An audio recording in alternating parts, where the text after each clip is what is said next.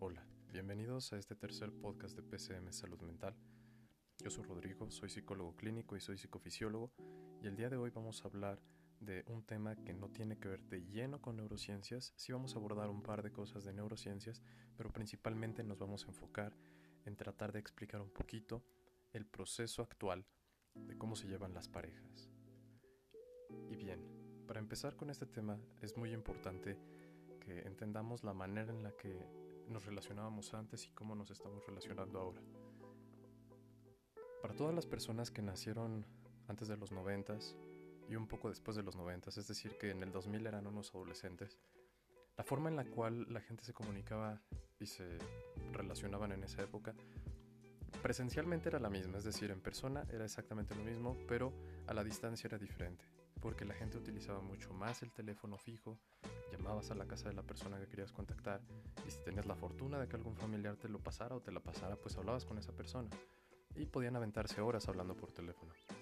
Muy similar a lo que pasa ahora, pero con los celulares. Es decir, si hemos sufrido un cambio, pero ahora no es de sorprenderse que la mayor eh, cantidad de gente se pueda conocer por, un, por internet. Es decir, las parejas, muchas veces hoy día, la fuente a través de la cual se conocen son redes sociales. Y ya no es de sorprenderse.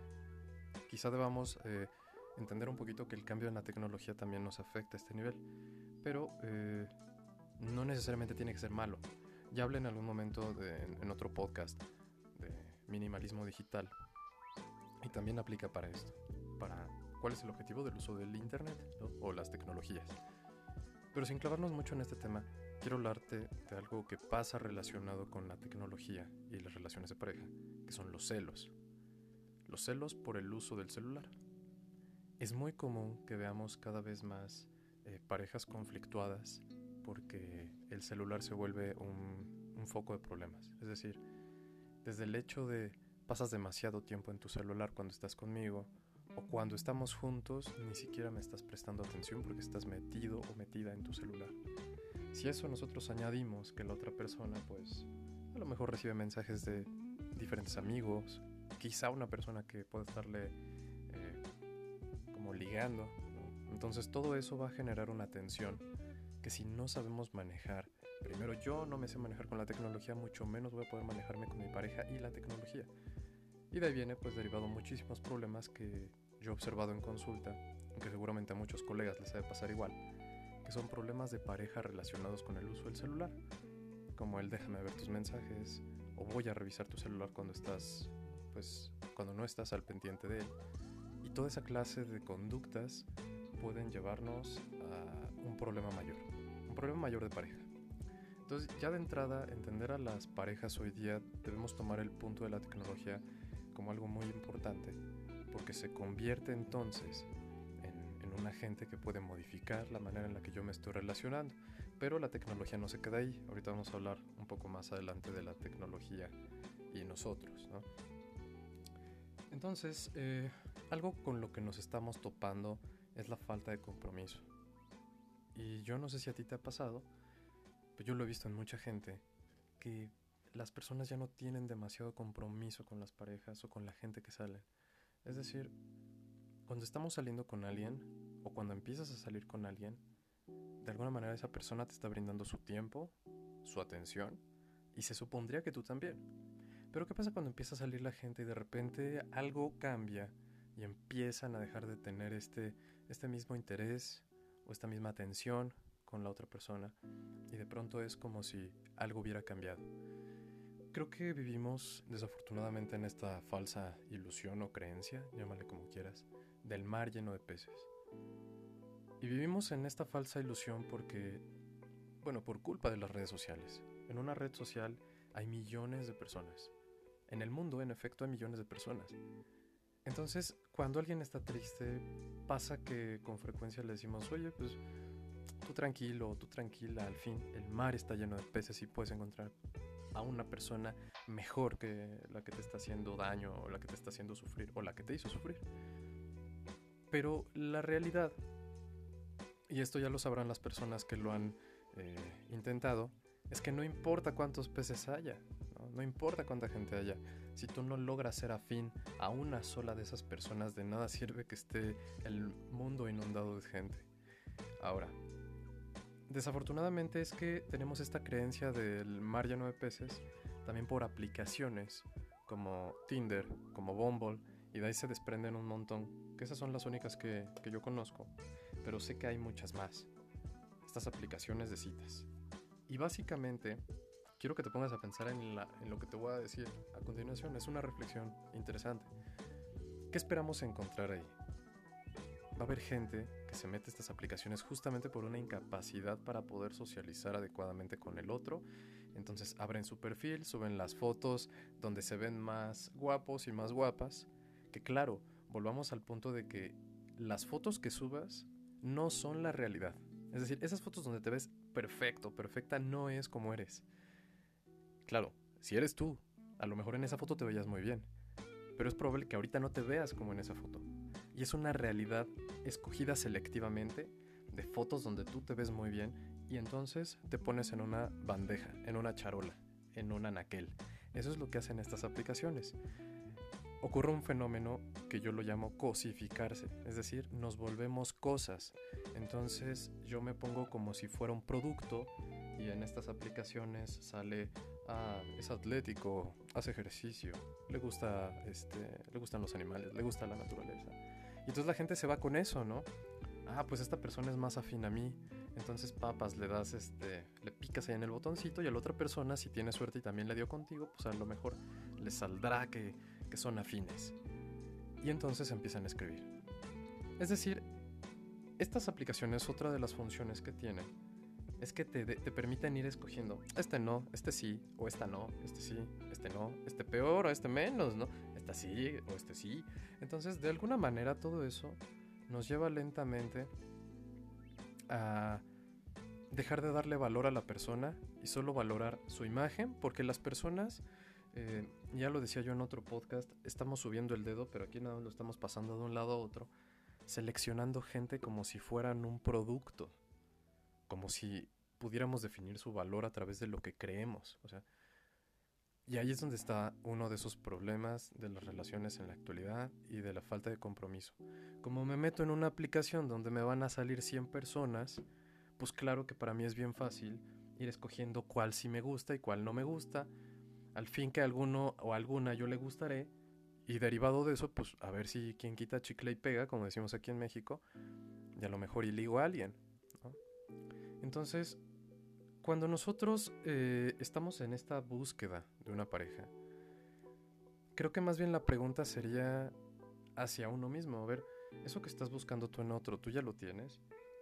Porque te voy a plantear lo siguiente. Las personas somos muy egoístas. Queremos al mejor y queremos a la mejor persona, a la mejor mujer. Y no, pues, y, yo quiero que tú te hagas esta pregunta, o más bien yo te hago esta pregunta. ¿Tú qué tipo de relación esperas?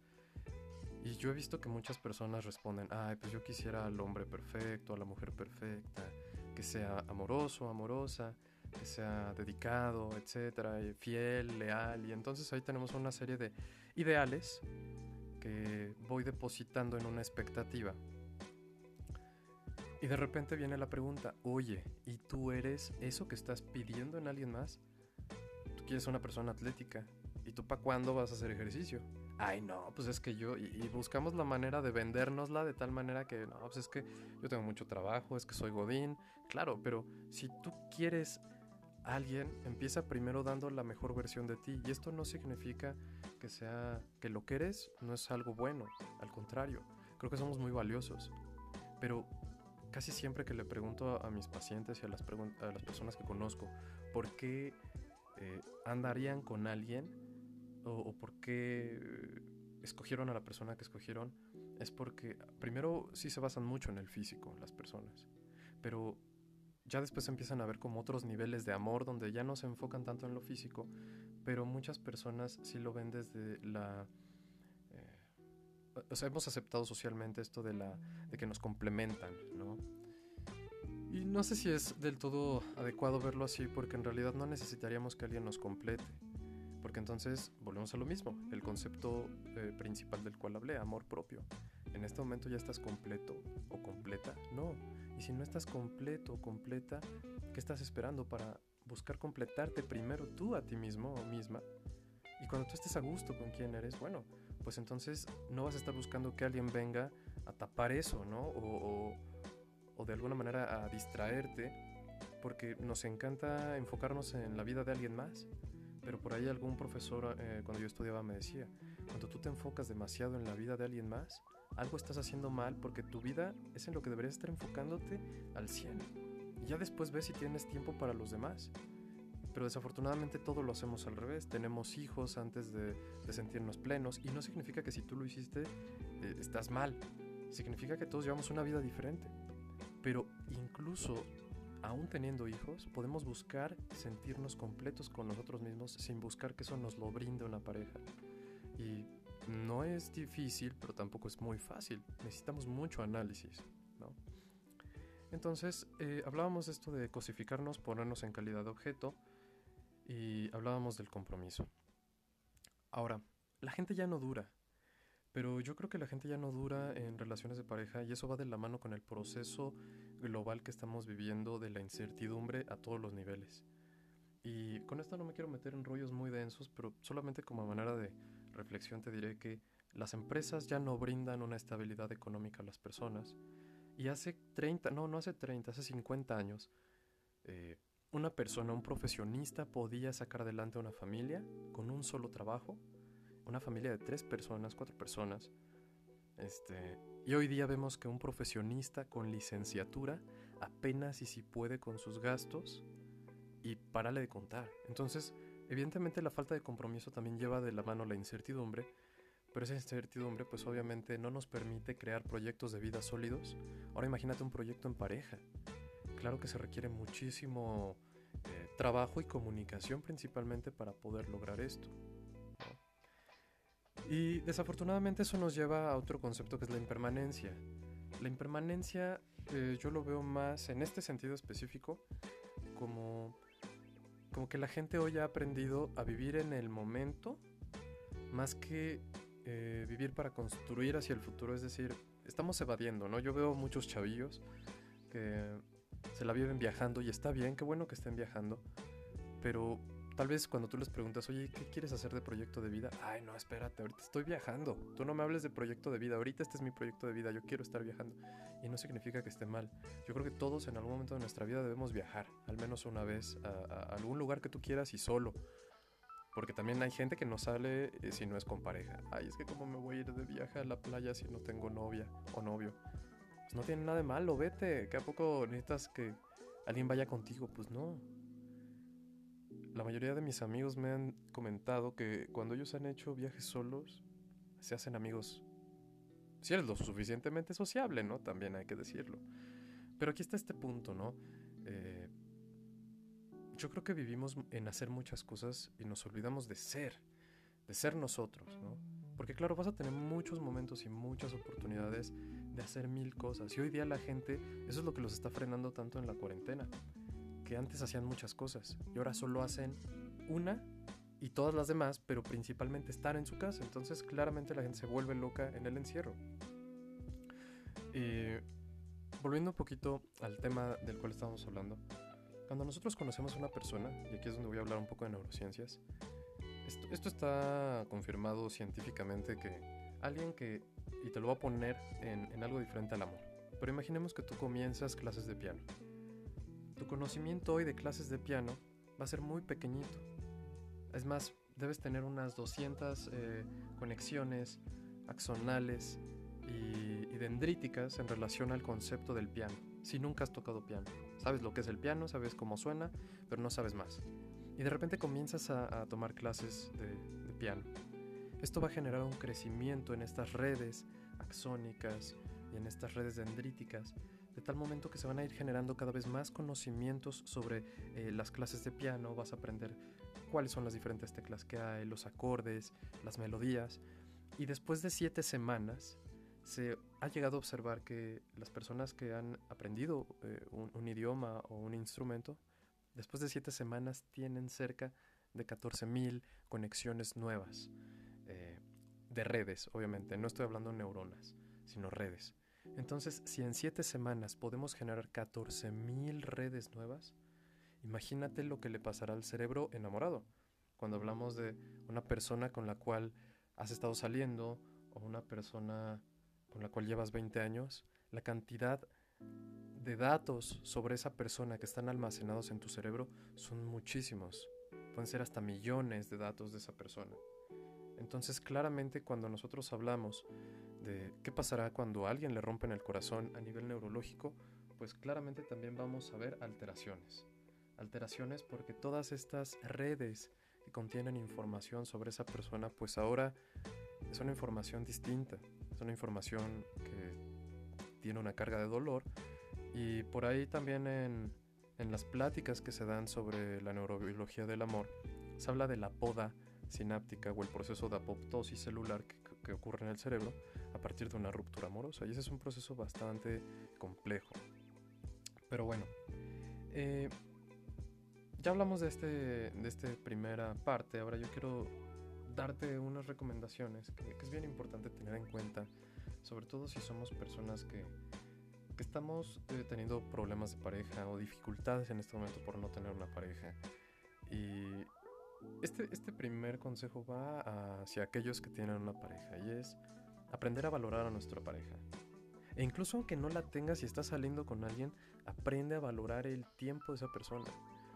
Los planes que haces con esa persona. Hay gente que empieza haciendo planes y, y luego nunca los hacen. O hay gente que deja de lado planes eh, yo he visto algunos pacientes que decían, ¿sabes qué? Ahora en cuarentena vamos a, tenemos el plan de hacer esto, tenemos el plan de hacer aquello, arreglos en la casa, pintar un cuarto, cambiar una pared, arreglar un ropero, no sé. Pero los dejan.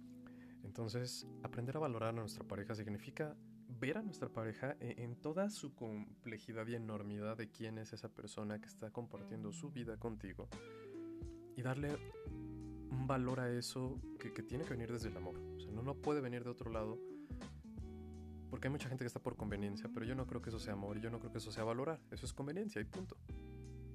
Ahora, si tú tienes una pareja, aprende a querer a esa persona sin buscar cambiarla. Este es un tema, híjole, bien difícil. Porque yo creo que muchas personas buscan cambiar a su pareja como a ti te gusta que sean. Pero que esa persona cambie como a ti te gusta no significa que, te vaya a dar gusto que cambie esa persona. Simplemente eh, es control. O sea, por ahí hay un dicho que dice, se quiera la flor porque es flor, no por su capacidad para hacer otra cosa, ¿no? Y eso es lo mismo. Tú quieres a tu pareja porque es eso, porque tú escogiste a esa persona, porque tú decidiste estar con esa persona. Y si no quieres, pues entonces pues termina con esa persona. Si quieres una, una versión diferente, pues no, no intentemos cambiar a, a nuestras parejas. El siguiente es esta frase polémica de un clavo saca otro clavo. ¿Quieres saber la realidad? No sirve, no sirve y a nadie le ha funcionado. Y a los que sí afirman que les funciona, eh, yo estaría más como en duda y te voy a decir por qué. Cuando tú estás, hablábamos del proceso sináptico, Imagínate que tú llevas muchísimos años con una pareja y de repente cortas, ya sea que te corten o tú cortaste a la persona. Y un par de semanas después empiezas a salir con otra persona y lo único que estás haciendo es compensar un hueco con otra imagen. Sin embargo, el hueco sigue estando y las personas inclusive que lo intentan no son plenas. Si a lo mejor están saliendo con otra persona, ni siquiera han vivido un, un proceso de duelo, pero ya se sienten bien cómodos eh, en el momento porque volvemos a lo mismo, vivimos más en esta parte de experiencias. En, eh, en, el podcast pasado hablábamos del mecanismo de recompensa. Y claro, pues si yo estoy estimulando a mi cerebro con sensaciones placenteras, pues no significa necesariamente que yo estoy siendo feliz, sino más bien estoy buscando como una droga, como algo que por el momento me mantenga ocupado, pero en realidad no estoy siendo pleno, ¿no? Eh, entonces por eso esta frase de un clavo saca otro clavo no funciona. Si tú cortas con una persona, date un tiempo para ti solo eh, o sola. Aprende a, estar contigo. Hay gente que no se aguanta y es algo que yo veía ahorita en, este proceso de, de, la cuarentena. Hay personas que no se aguantan a sí mismos y así esperas que alguien más te aguante. Está cañón. Entonces, yo creo que otro de los consejos es aceptar que esta es tu elección es decir, si estás soltero o estás en pareja, hay que pensar que todo lo que has hecho te ha llevado a este momento presente en el cual si tienes una pareja, son tus elecciones. Y si estás soltero, son tus mismas elecciones. no nos quejemos de nuestro presente, porque es el conjunto de, las cosas que hemos hecho y, si eso nos molesta, pues hay que cambiarlo, pero hay que cambiarlo aquí en el presente para que el día de mañana yo tenga un, presente mucho mejor. Eh, otro consejo, si alguien no te quiere, vete de ahí. No hay mucha ciencia en esto, porque ¿cómo sabes si alguien no te quiere? Porque se siente y no te lo voy a explicar yo, seguramente tú ya lo has vivido. Cuando alguien no te quiere, lo sientes. Y se siente en la ausencia, se sienten que no te hace caso, se sienten que no te quiere ver, se sienten que no te escribe esa persona. Entonces, se siente. Si alguien no te quiere, vete de ahí. No pierdas tu tiempo. Tu tiempo es increíblemente valioso. Yo a todas las personas que conozco les digo, el tiempo es lo más valioso que tenemos porque es lo que no va a regresar. Y estos 20 minutos o más que dura este podcast que tú dedicas a escucharlo ya no van a volver a tu vida. Pero ya los destinaste a algo que a lo mejor ya es productivo porque te deja un mensaje bueno. Pero van a haber personas que puedan estar en una relación de pareja que no los quieren, perdiendo su tiempo y después de 10 años que ya envejecieron, dicen creo que perdí mi tiempo. Bueno, pues ahí te lo dejo de tarea, ¿no? Estás perdiendo tu tiempo mm, y si no, aprovechalo. Y el otro que va de la mano con este es, si no quieres a alguien, vete de ahí. Si no quieres a la persona con la que estás, sé honesto. Hazlo a tiempo, no juegues con el tiempo de los demás, no juegues con la libertad de los demás, porque hay alguien que puede estar muy enamorado, que te puede, o enamorada, que te puede querer. Pues si tú no quieres estar ahí, por compromiso, y aunque tengas hijos, los hijos no son, eh, ¿cómo decírtelo? Pretexto para que te quedes en una relación. Y ese era el pretexto de hace 50 años. Oye, ¿por qué estaban juntos mis papás? Pues por nosotros. ¿Por qué estaban juntos los abuelos? Por los hijos, ¿no? Entonces, eso ya no te lo vendas, no sirve. Si tú no eres feliz en una relación, tus hijos, cuando sean grandes, va a llegar el momento donde van a entender por qué papá y mamá no están juntos y por qué lo decidieron. Y yo creo, y te lo digo porque he visto mucha gente que, que son hijos de estas parejas que deciden estar juntos, aunque se chocaban, y al final terminan diciendo, ¿sabes qué? Que yo hubiera aceptado o yo hubiera eh, deseado que mis papás se separaran y que fueran felices cada uno a seguir juntos en una vida que no querían tener solo por nosotros. Y eso es algo bien importante y más si tienes hijos, tómalo en cuenta y échale coco porque esto es un tema bien interesante e importante. Ahora, otro consejo. Sé responsable con el corazón de los demás es decir, con sus emociones, sus sentimientos y su tiempo. Eh, va muy de la mano con lo mismo, ¿no? Ser responsable significa que si estás saliendo con alguien y a lo mejor tú eres una persona que no tiene muy claro su plan de vida y la otra persona pues ya te dijo que se quiere casar, ya te dijo que quiere tener hijos, pues ser responsable, o sea, ser responsable con lo que estás haciendo, lo que estás creando. Y si el otro pues llega el momento donde te reclama, pues también eso tiene que ser parte de, tu, de asumir responsabilidad. Toda la gente quiere libertad, y eso te lo digo, o sea, todos queremos libertad, pero no queremos la responsabilidad sobre nuestra libertad. Entonces, claro, si quieres libertad, sé tan libre como puedas ser responsable sobre esa libertad, porque de nada va a servir que vayas por la vida regando hijos, en el caso de los hombres, si no te vas a ser responsable de ellos. Y, y, no, con esto eh, te estoy diciendo, ah, pues hazte responsable y ten muchos hijos solo porque puedes. No, también hasta en eso debes ser responsable con el corazón de esos niños, si eres papá, donde tienes que dedicarles tiempo, donde tienes que dedicarle amor. No nada más es papá el que da lana y ya. O sea, porque hay muchos que sí lo van a hacer. Pero eso no significa ser responsable. Ser responsable es en toda la magnitud de lo que significa esta palabra. Ahora, el siguiente es dedícate tiempo a ti, a crecer, a cultivarte. Em, nosotros, eh, y eso va muy de la mano con lo que decía al principio, siempre queremos lo mejor. Y lo mejor es en cuanto al mejor trabajo, la mejor casa, el mejor coche, la mejor pareja. Quiero que mis hijos saquen 10. Pero baja un poquito esta autoexigencia que tienes y enfócate en ti. O sea, creo que lo principal que tú tienes que hacer, y muchas personas, es empezar a dedicarse tiempo a sí mismos. Quiérete un poquito más, porque eso es eh, no solamente autocompasión, o sea, tratarte con, con amor, tratarte con amabilidad, sino también aprender a darte tiempo a ti. Antes que buscar que los demás te den su tiempo, pregúntate si tú te estás dando a ti mismo el tiempo, si en realidad te quieres. Porque quererse no significa meterse una botella de tequila este, porque puedo comprármela y entonces estoy este, dándome algo. No creo necesariamente que eso sea este, autoestima. Yo creo que más bien quererse significa procurarse. El autocuidado es algo que yo siempre recomiendo a los demás. Yo te recomendaría también esto, practica el autocuidado. Y cuando tú te sientas no solo pleno, porque a lo mejor nunca te llegas a sentir totalmente pleno, pero sí lo suficientemente tranquilo donde no necesites de alguien más, pues ve si puedes construir algo con alguien desde entender que el construir es de dos, no es como tu plan de vida y yo me adapto a él, porque esa es otra. Yo he visto muchas personas que no tienen un plan de vida muy específico, entonces conocen a alguien que ya tiene muy establecido el plan y pues ah, ya se siguen con el camino del otro y de repente por ahí en el camino vuelven a cortar y es donde estoy en el mismo punto antes de conocer a fulanita o a fulanito hace seis años. Y es donde viene el planteamiento. Entonces, ¿qué era lo que tú querías? Pues no sé. Ah, pues empieza por ahí.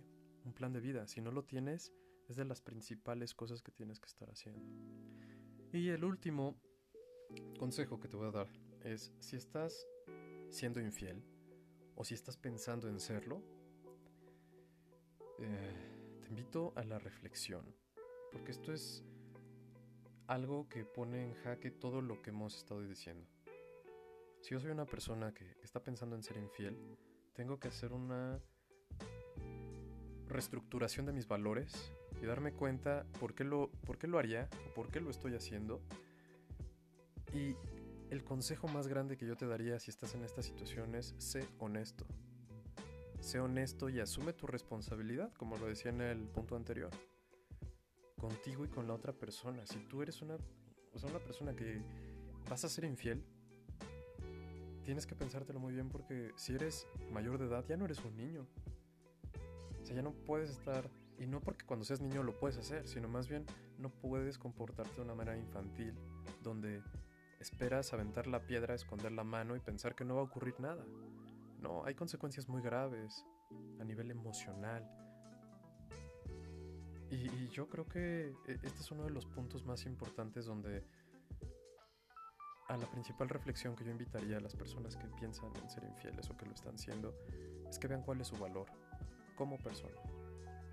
Porque hay gente que tiene muchos valores, pero cuando llegan a este punto doblan las manos porque se les da fácil hacerlo porque no ponen en una balanza adecuadamente las cosas, ¿no? Y yo creo que sí, que, este podcast ha sido eh, pensado mucho en el otro y en nosotros, viéndonos desde un aspecto de la actualidad. La infidelidad es algo que pasa mucho en tiempos actuales, pero también pasa por la facilidad que tenemos para poder restarle valor, ¿no? Yo creo que tiene que ver mucho con la actualidad. Ese es un proceso muy contemporáneo, aunque siempre ha existido, pero ahora lo veo como, volvemos a lo mismo, la gente es infiel porque creen que el mar está lleno de peces y que van a encontrarse a alguien. Y cuando llegamos a este punto donde vemos que no necesariamente porque el mar esté lleno de peces y hay muchas personas que yo conozco que han usado Bumble y Tinder y esas aplicaciones, pues se dan cuenta que es muy difícil poder hacer clic con alguien que es muy difícil poder eh, emparejar el plan de vida con el de otra persona, entenderse hasta en las cosas más sencillas. Por eso te invitaría a que hagas una reflexión si ya tienes una pareja y lo has pensado. Con esa persona a lo mejor ya llevas tiempo, con esa persona ya tienes muchas experiencias de vida. Valóralo o valórala. Y pues al final todo esto es un mensaje también de autoconocimiento. Conócete a ti mismo, a ti misma. Quiérete. Y si ya tienes una pareja, aprende a poder brindarle mucho más calidad a esa relación que le estás dando. Y si tienes problemas, trabaja mucho en la comunicación. Ese es uno de los principales eh, elementos que abren todo. Si hay comunicación, entonces podemos tener apertura para muchísimas cosas. Y si no la hay, pues empiezan a perder otras tantas, ¿no? Pues espero que este podcast te haya gustado. Como lo he dicho en otros eh, podcasts, estamos eh, con actividad en otras redes sociales. Se están subiendo videos, se está subiendo mucho material interesante y lo seguiremos haciendo. Estos podcasts más o menos se publica uno a la semana. No hay un día eh, fijo en el cual se sube, pero cada semana trato de subir uno diferente. Esta semana tocó este tema porque varias personas con las que he platicado como que han sacado ahora esto. Hay muchas personas que han estado cortando en época de cuarentena y yo no sé por qué. Es un proceso que ya investigaremos. Pero también se ha estado viendo eso, ¿no? Las rupturas en la cuarentena. ¿Qué pasará? Que hace que la gente no aguante, ¿no? Entonces es un proceso también interesante, quizá que abordaremos en otro momento, pero pues toma estos consejos en cuenta. Espero que te ayuden, espero que estés haciendo actividades que te hagan sentir pleno. Si no es así, pues ahí están los otros podcasts que puedes escuchar donde hago algunas recomendaciones. Y eso sería todo por esta ocasión. Gracias por escucharme. Gracias por dedicar tiempo a este material. Y si te gustó, compártelo. Y yo creo que eso es todo. Muchas gracias y chao.